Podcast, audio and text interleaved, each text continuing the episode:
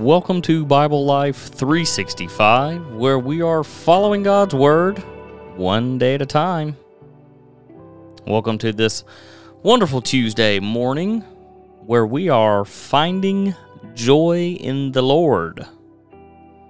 In Habakkuk 3:17 says even though the fig trees have no blossoms and there are no grapes on the vines, even though the olive crop fails and the fields lie empty and barren. Even though the flocks die in the fields and the cattle barns are empty, yet I will rejoice in the Lord. It is important for us to find joy in the Lord before our problems even come around. This particular prophet foresaw a day of trouble coming, and he took to prayer saw it, prophesized it. Something we can kind of uh, guess at what the future holds. How much better is it to be in prayer before the trouble begins? Before the trouble begins. That means what we say every day at the end of this message is pray, pray often, pray together.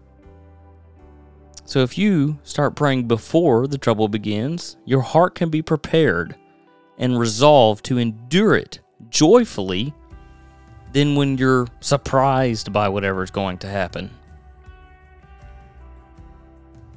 He saw this in a time of drought in which the trees, vines, and crops would fail and most of the livestock would be dead. Yet, he would rejoice in the, in the Lord. In a preemptive strike against his own soul, he was filling himself up. So today, fill yourself up with faith and trust in God so bitterness can't creep into your heart when everything goes astray. Have you ever prayed a prayer like this?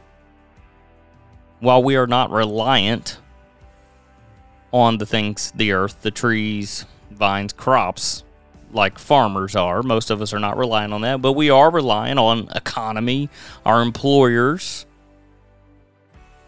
And if and when, more when than if, the economy takes a downturn and you lose a job or uh, don't make the ends meet like you would maybe today, are you prepared to find joy in the Lord? Are you turning your back on him, thinking that because this has happened to you, that there must not be someone looking over you? Remember that one door shuts so that another one can open. He is well able to place you in a new position. But you'll have to praise Him during the interim time of uncertainty. Pray before, during, after.